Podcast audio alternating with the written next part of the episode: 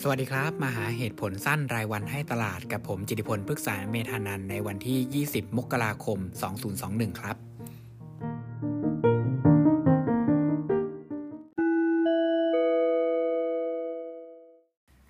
วันนี้มาคุยกันในช่วงบ่ายนะครับก็จะมีอัปเดตตลาดเอเชียให้ด้วย ซึ่งก็เห็นได้ชัดเจนเลยนะครับว่าทางฝั่งจีนเนี่ยก็ยังฟื้นตัวต่อเนื่องขณะที่เกาหลี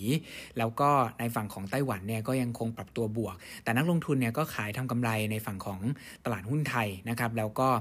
พยายามที่จะย้ายไปในฝั่งของนอตเอเชียมากกว่า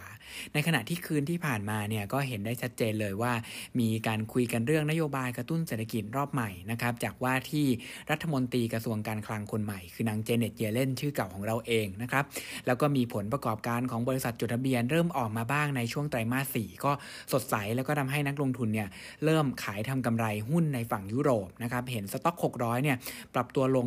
0.19%แล้วก็เข้าซื้อหุ้นเทคโนโลยีในฝั่งสหรัฐทำให้ดัชนี S&P 500 เนี่ยทะยานขึ้นถึง 0.81%ครับ แต่เหตุผลนี้ดูจะไม่ใช่เหตุผลหลักของตลาดเงินนะครับ สังเกตได้ชัดเจนจากบอลยูสหรัฐอายุ 10 ปีที่ทรงตัวที่ระดับ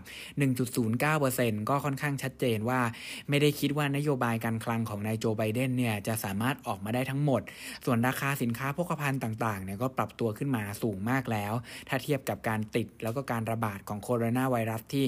ย่อตัวลงมาช้าเกินไปนะครับ ตรงนี้ก็ทำให้ตลาดเนี่ยยังคิดว่ายังไม่น่าสนใจที่จะกลับเข้าลงในประเทศเกิดใหม่ขณะเดียวกันบอลยูที่อยู่ในระดับต่ำแล้วก็ความผันผวนที่อยู่ในระดับที่ยังสูงอยู่เนี่ยก็ทำให้นักลงทุนเนี่ยยังไม่ค่อยมั่นใจในการย้ายการลงทุนกลับมาในฝั่งของ emerging market เช่นเดียวกันครับ ส่วนเงินบาทก็กลับมาซื้อขายด้วยเหตุผลเดิมก็คือดอลลาร์อ่อนค่า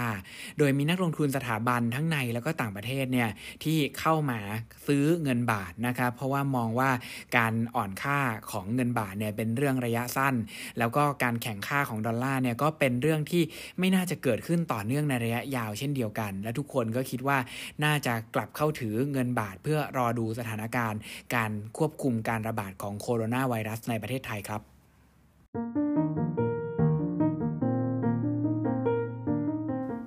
และนั่นก็คือเหตุผลสั้นๆ ของตลาดเงินตลาดทุนในช่วงนี้ ขอให้ทุกท่านโชคดี สวัสดีครับ